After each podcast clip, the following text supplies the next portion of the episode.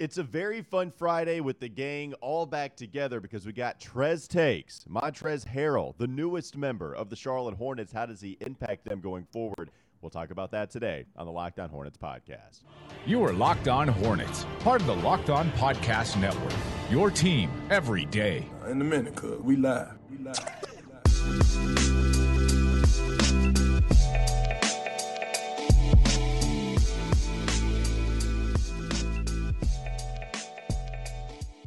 It was about the only way we could get Doug to do one show after being very busy out there on the West Coast. But he woke up. Do you understand what time it is? I am on the West Coast. Right. Yes. I mean, I texted you. You see my background. My background right now is my bed because I have not yet fully.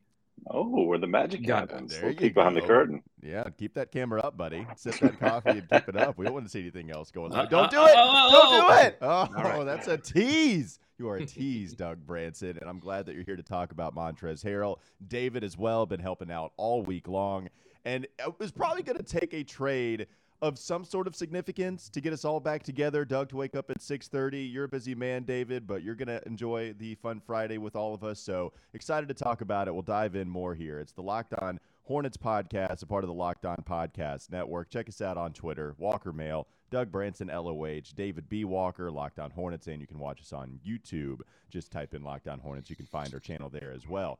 So he does something. Doug, you kept poking Mitch Kupchak with the stick saying, do something. Mm-hmm. And he did. He made a trade. Montrezl Harrell comes to the Charlotte Hornets in exchange for Vernon Carey, Ish Smith, and a second-round pick. We don't know the protections on that, if I'm not mistaken, and we don't know what year that second-round pick is as of yet. Mitch Kupchak is going to speak to media at 10:30 today. Perhaps we'll get some clarity either then or a reporter might be able to bust that out, whether it's Chris Haynes, Woj, or anybody like that. Maybe Doug, you. Maybe bust me. Out. Bust it out. I've never been able to dream so big. I don't know why we're busting things out. It's fun Friday. Doug's on his bed with the camera up. I'm busting things out. We need to stop. Anyways, Doug, it's been the first time you've been on the pod for a couple of days. They make the trade. What are your thoughts when you saw that tweet roll in? Yeah, I mean, this is the barest definition of something. I did ask Mitch Kupchak to do something. He heard me, and he did. You know, the barest definition of something. It's as low risk as it gets. I mean, you're turning Vernon Carey, a former second rounder, and Ish Smith into a player that does something for you and not exactly what you were looking for. Not really going to help you much in terms of interior defense, rim protection, that kind of thing. But a player who's super physical, plays super intense, is a double-double threat, can give you another scoring option. You know, and the Hornets are struggling to score right now because their three-point shooting has gone away. Montrezl Harrell gives you an option to score that isn't a pull-up three-point jump shot.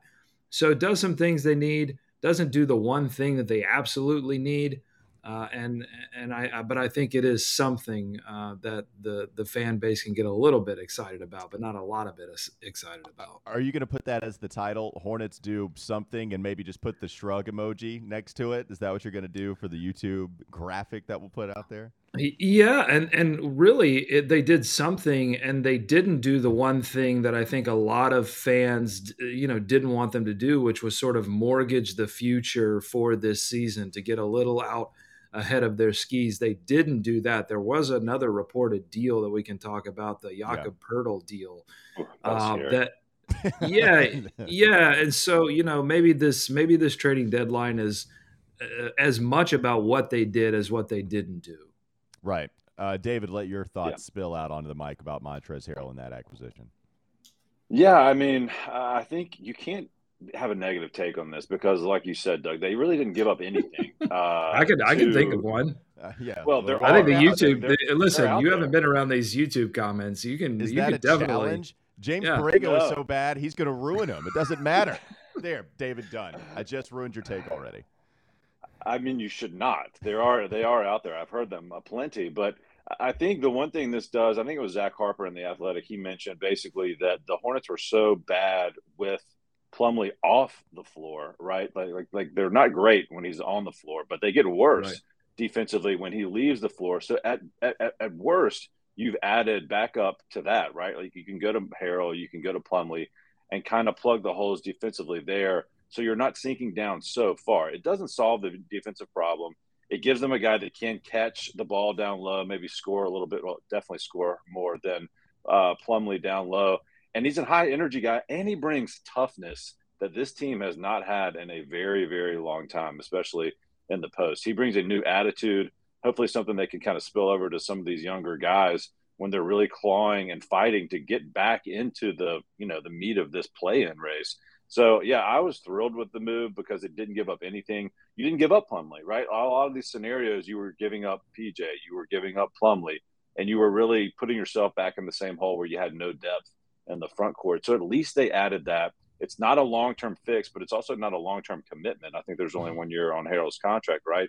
And so, you know, they brought in somebody who can still run the floor with LaMelo and everybody else out there too. So he's not going to – change their offense in any way. He's going to add to it, I think, and be able to be a rim runner and an energy guy and just someone else they can throw out there with some depth. Yeah. Actually, go ahead, David or Doug. No, go ahead. Yeah, no, you go ahead. It's fine. No, I was going to say with Montrezl Harrell, the more I look at it, the more I like it. And I think it's because we talked about the lack of offense from our post position and from a guy finish well down low. You know, it's Mason Plumlee doesn't take enough of those shots for it to matter. He passes them up. Yeah, and he shoots 75% when he's down there from like 0 to 3 feet when you go check that in the basketball reference page, just effectively at the rim. Montrez shoots 80, takes 80%, so he finishes.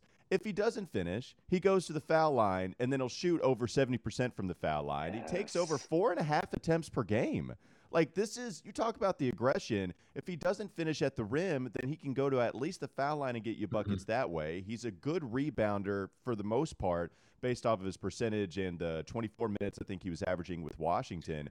And you have to – it's the offense. Like, we all know that they need rim protection. They need a typical center to be able to defend down low and not give up 1,000,000 offensive rebounds per game. Montrez is not going to help you a ton in that area. No, in fact, he's not going to help you a lot at all, right? Like he's not good defensively. Let's just call it what it is.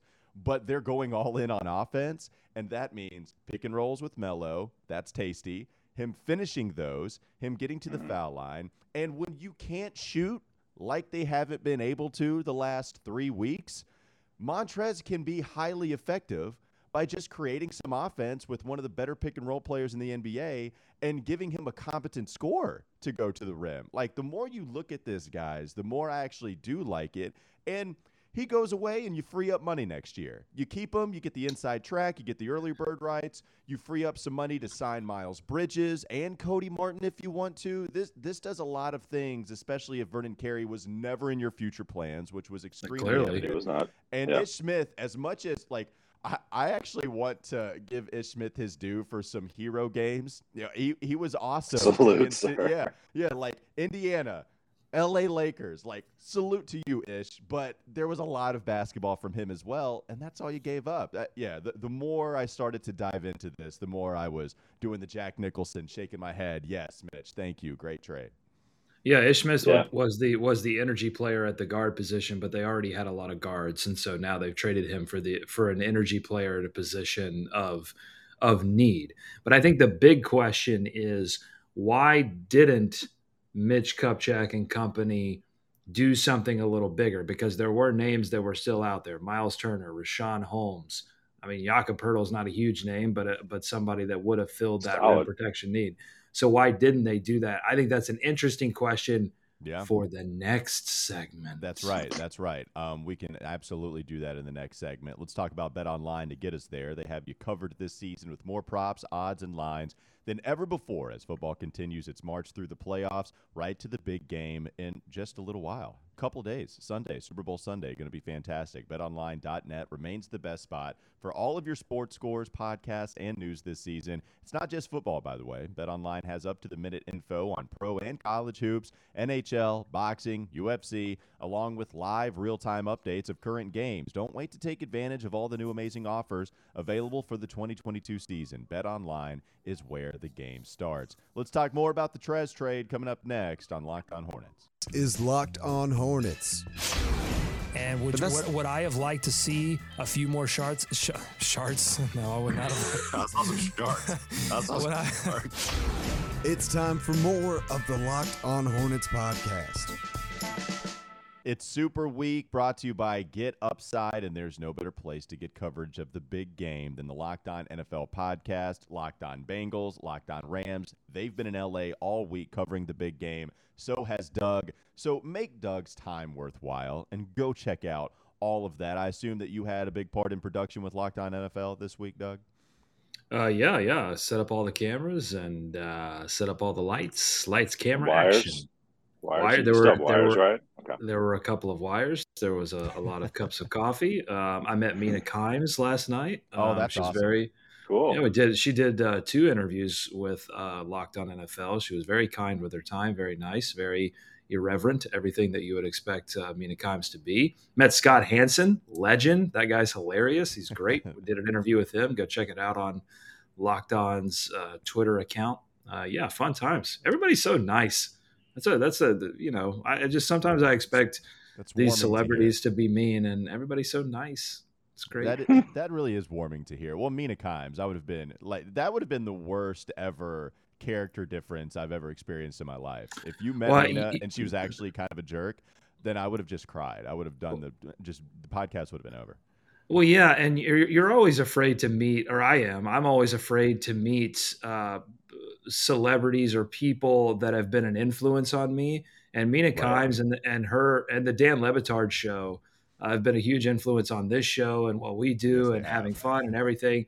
But I did meet Chris Whittingham and Chris Cody as well, and they were super nice. You met Cody. That's a good one. Yeah. So there is a hope for humanity yet that your heroes don't always have to disappoint you. There you go. All right. So I'm going to virtually, not even really, meet Mitch Kupchak in a minute, but I will have an avenue to ask him a question, and maybe we can ask him about that Spurs report by Michael Scotto about how the Charlotte Hornets and the San Antonio Spurs were involved in trade talks surrounding Jakob Poeltl, the young, talented center, 26 years old, really good defensively, has gone up in minutes, points per game, pretty much every year. He's a really good player. And the Charlotte Hornets, into that scenario, would have given up PJ Washington, a protected first-round pick, assuming that would be the New Orleans pick that they got in the Devontae Graham trade, and Kai Jones. So to repeat, PJ Washington, the New Orleans pick, and Kai Jones, all going to the Spurs in exchange for Jakob Poeltl. As I mentioned, Jakob Poeltl, awesome fit for Charlotte. It would have provided a lot of the things that you desperately want and have been begging for a while the last couple of years. It does not mean that we are so desperate that we are willing to give up what is essentially 3 first-round picks worth of value. Like, think of whatever you want about PJ.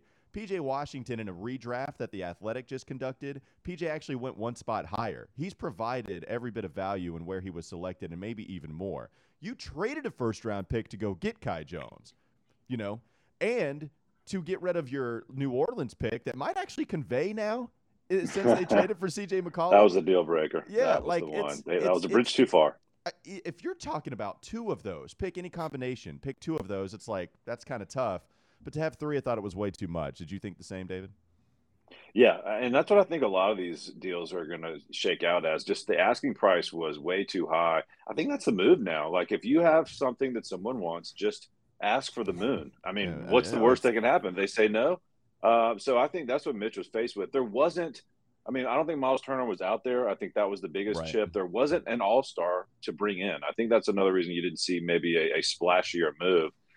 Because he was not going to send out a core piece or a potential core piece. And I think PJ and even Kai still fit into that category in their eyes. I mean, they're going to give him some time. I mean, to your point, they spend a first-round pick on him. They can't just throw him away at this point without even seeing him on the floor. So I just think the asking price for a lot of these trades was too high for Mitch, and rightly so. We've seen him be conservative. I mean, my God, this is only the second time. Was Wanamaker a trade?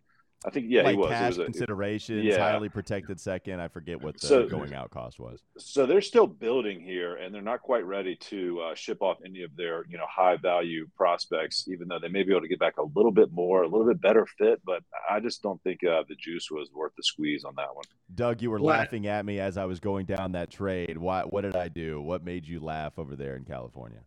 Well, no, nothing. I think we slightly overvalue PJ Washington. I mean, I think he's a great piece, but I don't think he has the potential to be a star. And so if he's kind of the headline player in your trade, then you're probably coming out with the best piece of the trade.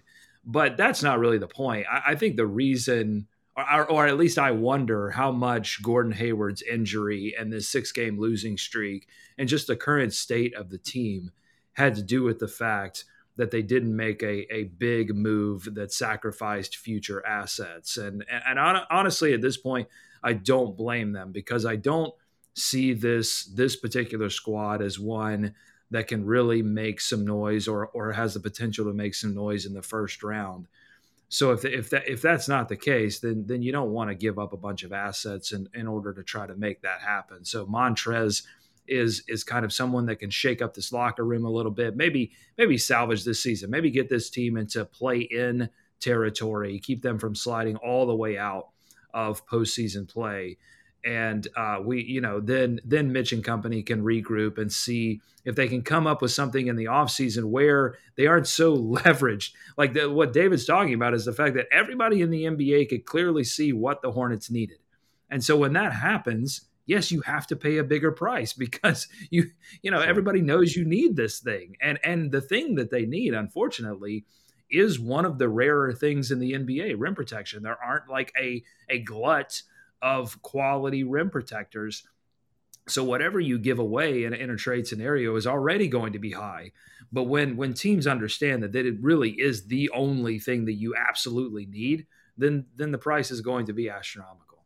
Yeah, and I totally – it's funny because you talk about getting some of these types of players maybe later in the draft, and that's where the value is. So these guys are valuable, but they're valuable to the tune of – every one of those types of players are going to get like what, $10 to $15 million a year, but they're always going to be so valuable, one, because the contract isn't awful and they can do the pick and roll, finish at the rim, protect the rim type of stuff. Jakob Poeltl is on that deal. Richaun Holmes is on that kind of deal. Nick Claxton is valuable. You see Onyeka Okongwu, somebody that we used to like here in the draft process in Charlotte. Now he's really coming along strong with Atlanta, Daniel Gafford. Like, you have some of these guys out there, but is it worth just finding that player in the mid-first round or early second? Because that's where a lot of these guys come from. And in that case, giving up 3 first-rounders that you either drafted, still have, or traded up to go get, it's way too much. And so, yeah, Jakob Poeltl remains a Spur. And it looks like that New Orleans pick might convert, so... You might have that option in the draft, so that's nice. Well, look how many swings they've taken at big men in the draft. Carey, Rick Richardson, Kai Jones. They're obviously trying to fill that hole. They just haven't been able to do it yet. They're taking swings. There may be a few more swings left. They're just not able to hit any. Well, look, and we have to say this, that Mitch Kupchak has now kicked the can down the road. Yes, a couple of trade deadlines and a couple of off seasons. This upcoming off season is absolutely critical. I mean, he has to not only do something, but he might have to do everything. I mean, each decision that he makes in the off season about who he re-signs and who he acquires to make this team with LaMelo Ball a playoff team is going to be absolutely critical.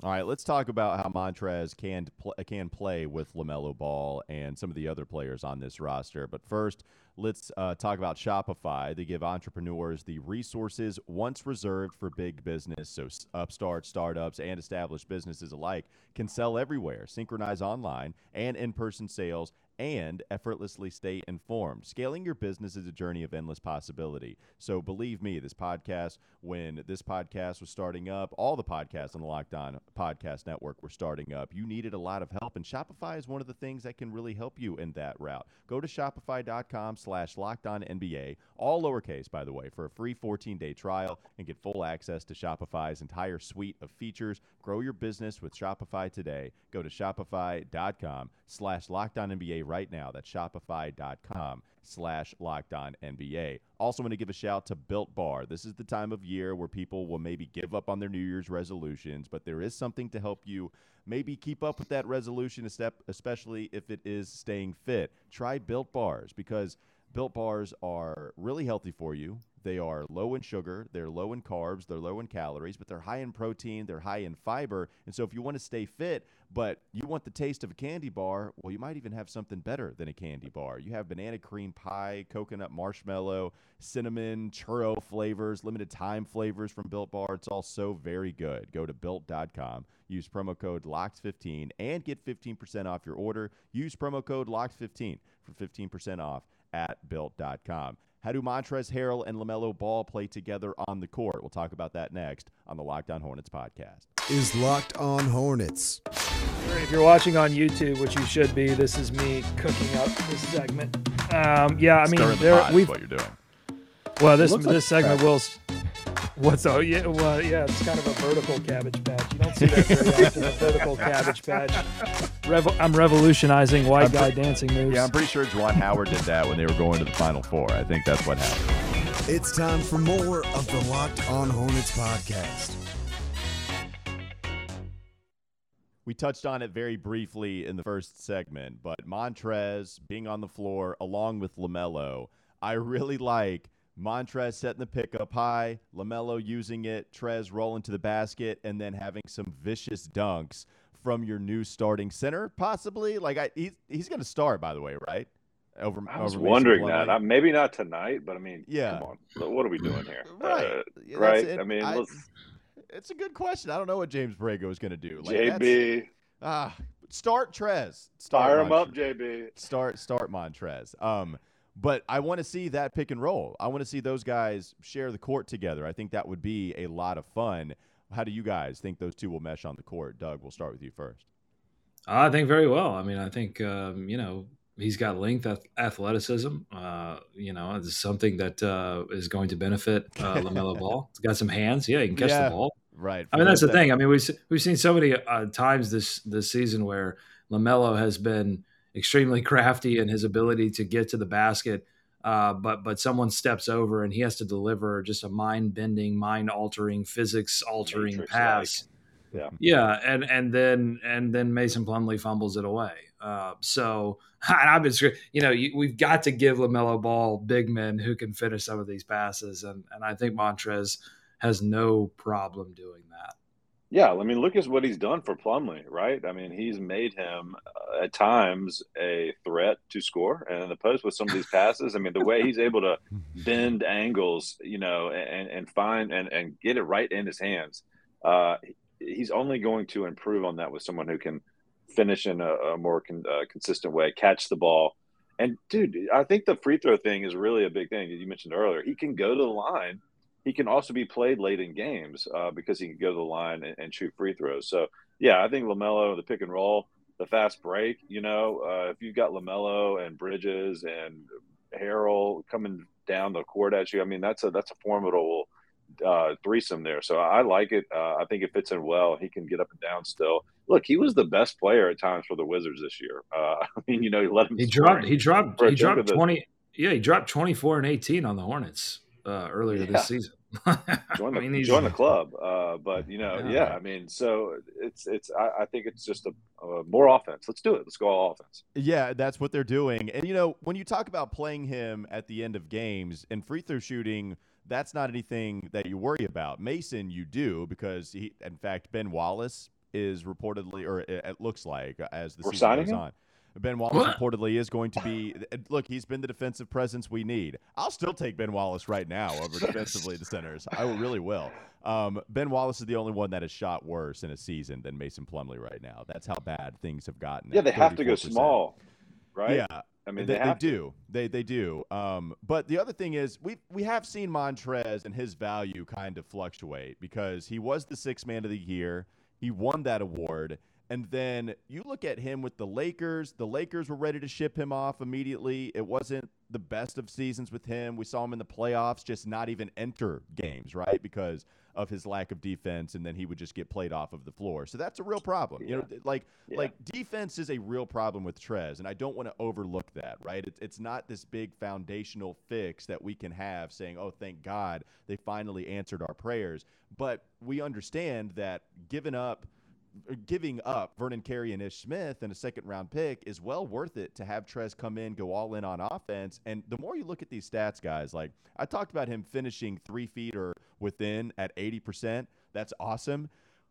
P.J. Washington, Mason Plumlee, still the guys that we'll see center minutes, and we'll see about P.J., but the guys that have played center minutes that are still on this roster, if you look at that section from a little bit outside of 3 feet in that floater range, in that mid-range jumper, 3 feet to 10 feet range, Montrezl Harrell is hitting 54% of his shots. To put that in perspective, okay, 54% for Trez. P.J. Washington in that area is hitting just 23%. Now, he's not taking nearly as much, but that's a dramatic increase for Trez. If you go to Mason Plumlee, that 3 feet to 10 feet range, Mason Plumlee's hitting 40%.